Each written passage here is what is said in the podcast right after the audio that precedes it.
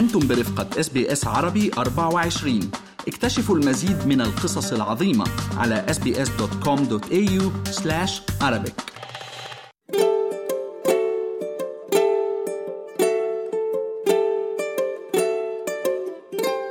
تحت المجهر.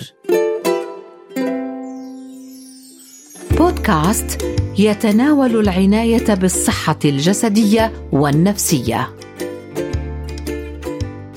أدرجت منظمة الصحة العالمية مقاومة مضادات الميكروبات antimicrobial resistance كأحد أهم مخاوف الصحة العامة. كما حذرت وكالة العلوم الوطنية الأسترالية من ارتفاعها ومن ارتفاع معدل الجراثيم الخارقة أو superbugs لمعرفة المزيد عن هذا الموضوع يسرني أنا ربى منصور استضافة طبيب الصحة العامة الدكتور أشرف ناشد.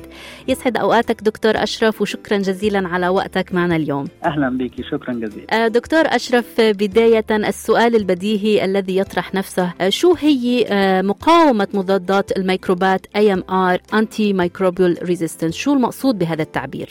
ال antimicrobial resistance مقصود بها إن إحنا تقريبا في نصف القرن الماضي وصلنا إلى عدد كويس جدا من ال antibiotic بدايه بالبنسلين وكانت لغاية فترة وجيزة جدا كانت هذه الميكروبات حساسة لأنواع ال antibiotics اللي وجدت فلكثره استعمال ال antibiotics وبعض الأحيان بيسموها ال misuse ما استعملناش في الوضع السليم. لقينا ظاهرة غريبة إن بعض هذه الميكروبات ابتدت ت develop مناعة ضد ال antibiotics ديت. ودي مرحلة خطيرة جدا لك أن تتخيلي من 1940 لغاية 1960 حوالي ست أنواع من ال antibiotics من 1960 ل 2000 ما فيش أي اختراع جديد ل antibiotics فهذه النوعية من البكتيريا بقت عندها مناعة قوية جدا لل antibiotic اللي موجودة حاليا ودي ظاهرة مخيفة جدا.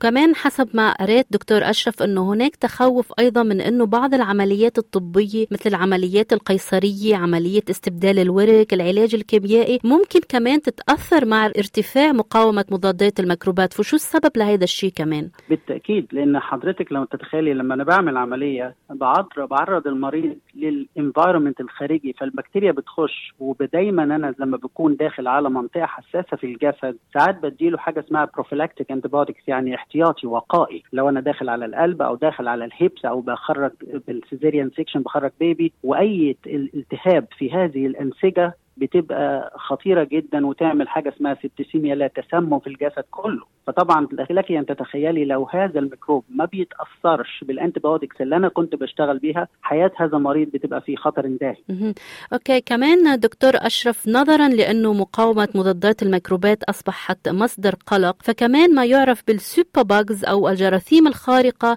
كمان هي مصدر قلق آه تاني. فشو هي ال superbugs شو المقصود بهذا التعبير كمان؟ superbugs دايما عارفة إن الميكروب لما بيخش في الجسد البشري بيتكاثر بسرعة رهيبة جدا في خلال كل دقيقة بيوصل لأضعاف الأضعاف. في بعض الميكروبات بتبقى عندها natural resistance لل antibiotics دي. مع مرور الزمن هذا الميكروب وصل مرحلة إنه عنده resistance لكل الأنواع مش نوع واحد. يعني إحنا عندنا دلوقتي زي ما قلت لك زياده عن سبع أنواع من ال antibiotics في منهم أقوى واحد إحنا محتفظين بيه ما بنستعملوش كثيرا. لأن خايفين إن هذا النوع الفاضل ده اللي بيأثر على هذه الأنواع البكتيريا القاسية جدا ابتدى يفقد قوته ضدها كمان. فبقى بنسميه superbugs. بيبقى العيان قدامي مجرد إن هو مش قادر يعني تتخيلي عندنا هنا في أستراليا حوالي 5000 حالة سنويا بتموت لأن ما فيش ولا نوع من ال antibiotic بيشتغل معاها فعلا أمر مخيف فعلا أمر مخيف يعني م. يمكن الواحد ما بيكون متوقع خطورة الأمر لهذه المسألة فهو يعني بالزبط. فعلا فعلا أمر خطير لأنه بحسب منظمة الصحة العالمية إذا ما تم علاج الأمر فممكن يقتل إلى ما يصل إلى 10 ملايين شخص بحلول عام 2050 فشو مدى خطورتها وهل يمكن علاجها؟ آه بالتأكيد هو بس الفكرة إن لازم الناس تفهم لو مشينا بنفس الاتجاه بنفس الأسلوب بدون أي حاجة حصلت جديدة هيصل إلى هذا العدد الرهيب تقريبا 2 مليون ولا أكثر الخطورة هنا إن لازم تتضافر كل الجهود لازم هيئة تعليمية جاملة للناس للشعب نفهمهم إن مش لازم يروحوا للدكتور كل شوية ويطلبوا منه antibiotic لأن عشان أقول لحضرتك أنا بيجي لي مثلا عدد كبير جدا أقدر أقول لك 90% من الناس الالتهابات اللي موجودة في الزور والحاجات دي لا تستدعي antibiotic مجرد فيروس هياخد مجاله وهيروح لحاله. لو أنا اديت antibiotics الحقيقة بيضر ما بيفيدش في الفترة دي. لأن جوه جسم الإنسان في بكتيريا حسنة وبكتيريا سيئة. فأنا لو اديت ال antibiotics ال antibiotics doesn't discriminate هينزل هيقتل الاثنين ففي الحالة دي أنا بفقد الفيتامينات الداخلية بتاعتي اللي هي المفروض البكتيريا الحسنة بتساعدني على تكوينها. فطبعا ال antibiotics هنا أصبحت مشكلتها مشكلتين إنها بتعمل resistance زائد إنها بتضيع لي ال vitamins بتاعتي. طيب دكتور أشرف شو اللي ممكن ينعمل من قبلنا كأفراد ومن قبل الحكومات لمعالجة هذه الظاهرة الخطيرة؟ نمرة واحد إن أنت تبقى على دراية بإنك أنت ال risk بتاعك شكله إيه. لو أنت إنسان diabetic لو عندك مرض مزمن زي صدر أو أي حاجة بتروح للدكتور وبتقول له الوضع بتاعي إيه. ويستمع للطبيب ويقول له الدكتور هيقول له إيه. دي أول حاجة. تاني حاجة فترة الكوفيد السنتين الثلاثه اللي فاتوا اللي خدناهم لاحظنا إن الناس لما practice hygienic conditions بتغسل ايديك social distancing تلبس ال mask. بنقلل بكثير انتشار الميكروب in first place أنا بتكلم هنا على مستوى ال prevention المناعة قبل ما يحصل الميكروب. ماشي؟ تاني حاجة ال vaccine. في حالات كتيرة جدا من الناس لغاية النهاردة ما بياخدوش ال vaccine كما ينبغي. لما يجي واحد فوق ال 50 أو 60 سنة يروح للدكتور يفهم منه أنا محتاج أني نوع من ال vaccine بالنسبة لسني ولحالتي الصحية. الفاكسينات هي أحسن علاج أحسن من الميكروب ما يخش وابتدي يعالجه بال antibiotic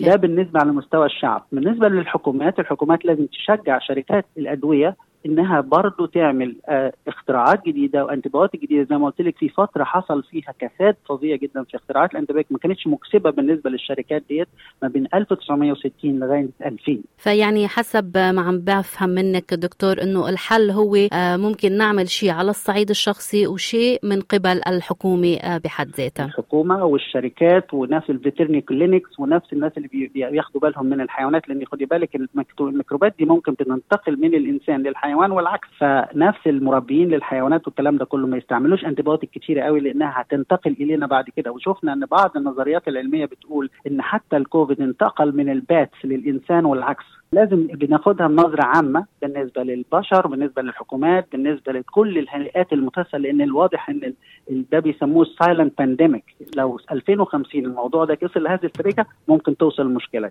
فعلا لأنه أنا حسب ما قريت كمان أنه آه مثل ما عم تقول ممكن يطلق عليه اسم silent pandemic أو الجائحة الصامتة. يعني ممكن تقتل ملايين الناس بدون آه من دون يعني ما يعرفوا. بالظبط ودي دي اللي مخوفة الدكاترة في الوضع الحالي. تخيلي حضرتك بين يوم وليلة كده أنا مش هقدر أعمل عمليات لأن ما فيش أي antibiotic يقدر يقاوم لو أنا فتحت المريض ده. طيب دكتور أشرف بالختام شو كلمتك الأخيرة أو نصيحتك الأخيرة؟ نصيحتي الأخيرة لمعظم الناس إن الحقيقة لما يروحوا للدكتور يفهموا بالظبط أنا عندي إيه هل هو فيروس أو بكتيريا وال antibiotic هينفع ولا لأ. تاني حاجة ال hygienic practices اللي إحنا اكتسبناها أثناء الكوفيد المفروض تستمر. مم. لو أنت شايف إن أنت رايح مكان فيه زحام البس mask اغسل إيديك الحاجات دي كلها لل...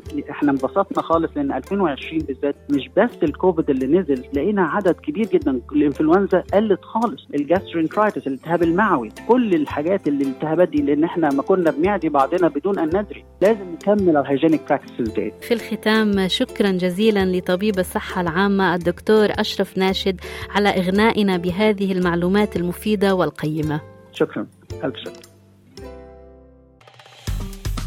استمعوا إلى آخر إصدارات SBS عربي 24 على جميع منصات البودكاست. تابعوا بودكاست الهوية في موسمه الثاني الذي يروي قصصا واقعية تعكس تحديات الانتماء التي يواجهها الشباب العربي في أستراليا.